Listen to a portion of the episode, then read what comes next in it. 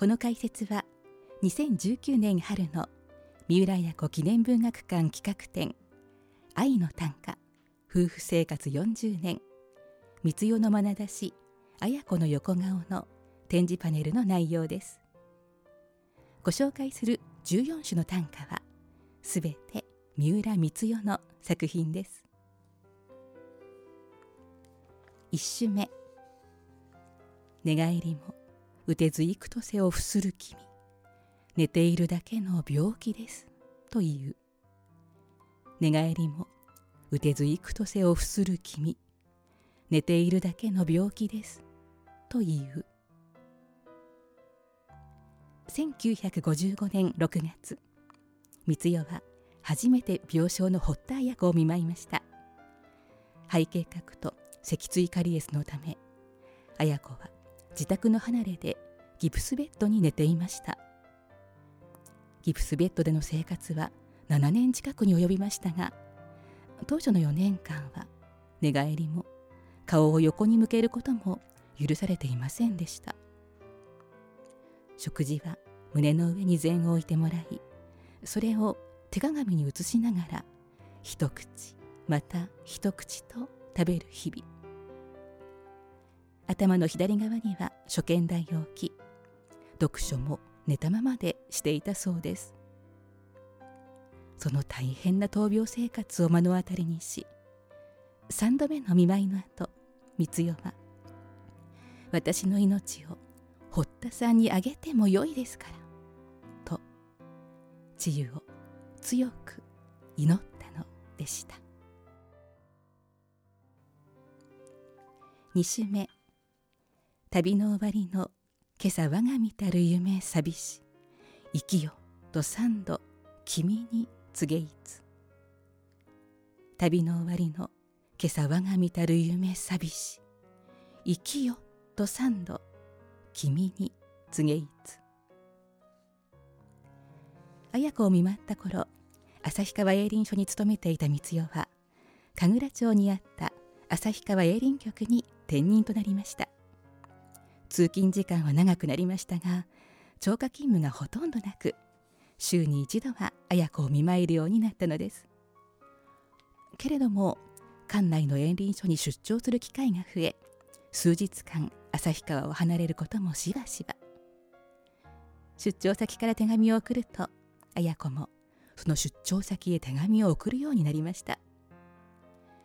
綾子自身は旅ができるほどの回復など見通せない状態でその寂しさは文面にもにじみ出ていたのでしょう。長めの出張が終わる朝夢の中で三度も「生きよ」と告げ手紙でも夢の中でも光代は綾子を励まし続けたのでした。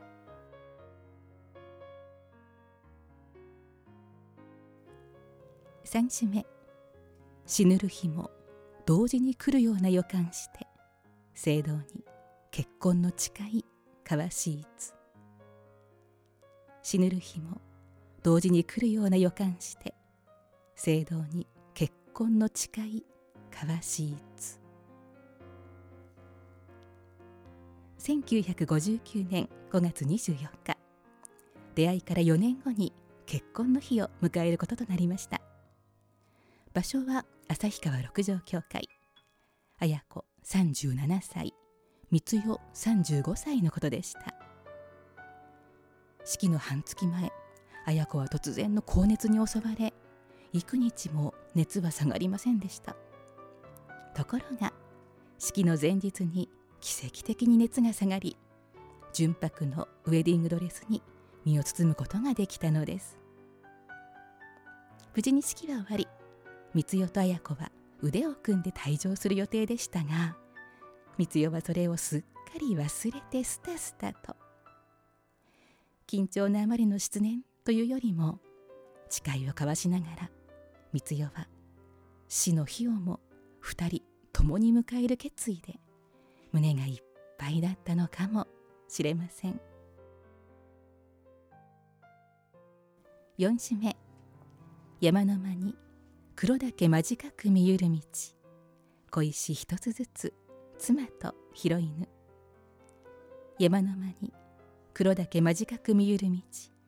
小石一つずつ妻と拾い犬。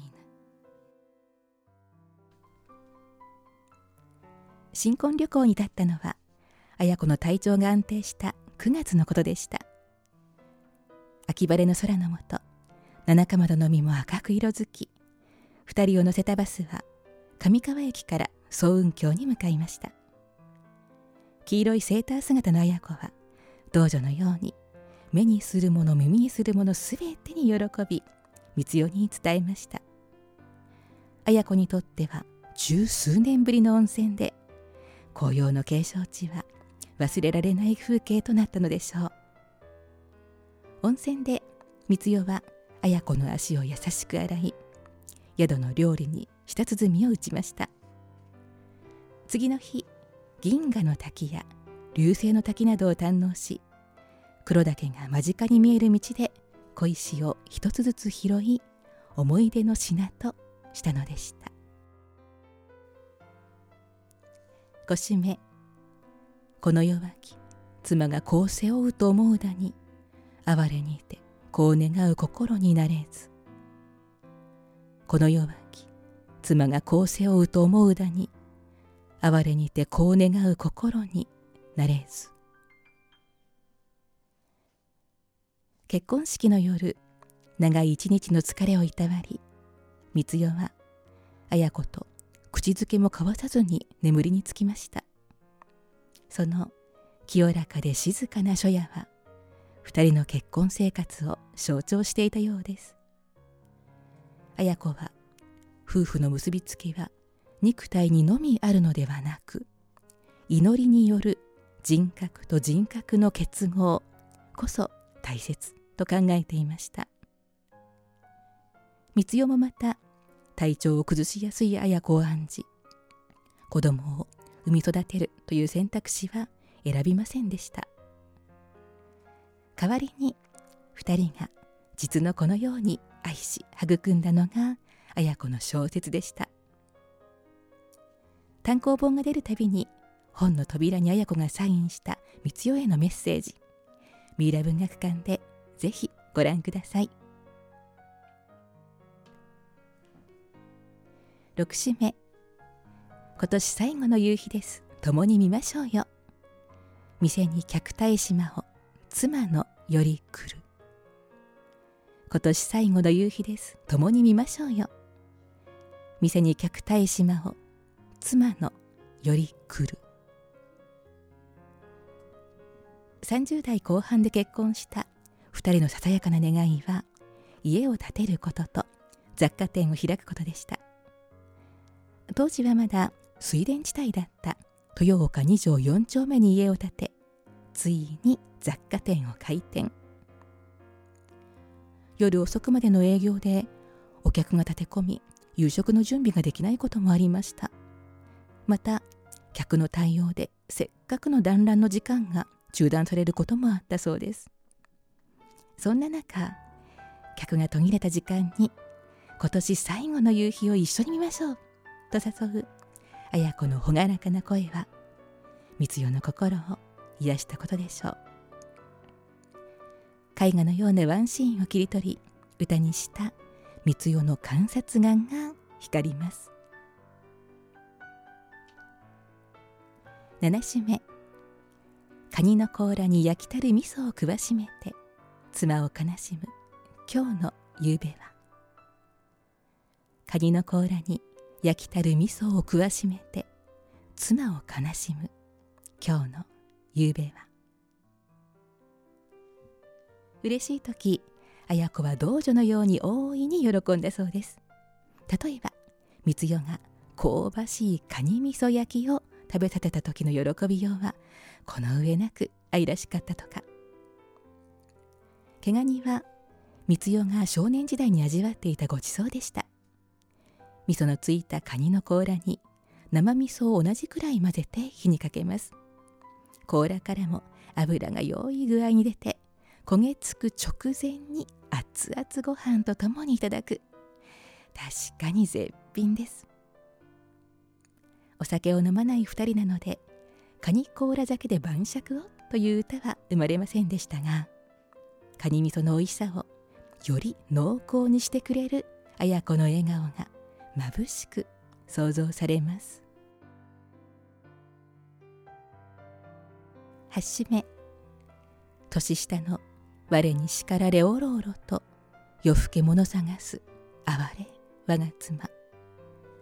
年下の我に叱られおろおろと夜更け者探す哀れ我が妻。綾子が物を探すのは実は日常茶飯事でした。光代がかきっちらかしのおあやと命名するほどいつも何かを探してばかりいたそうです。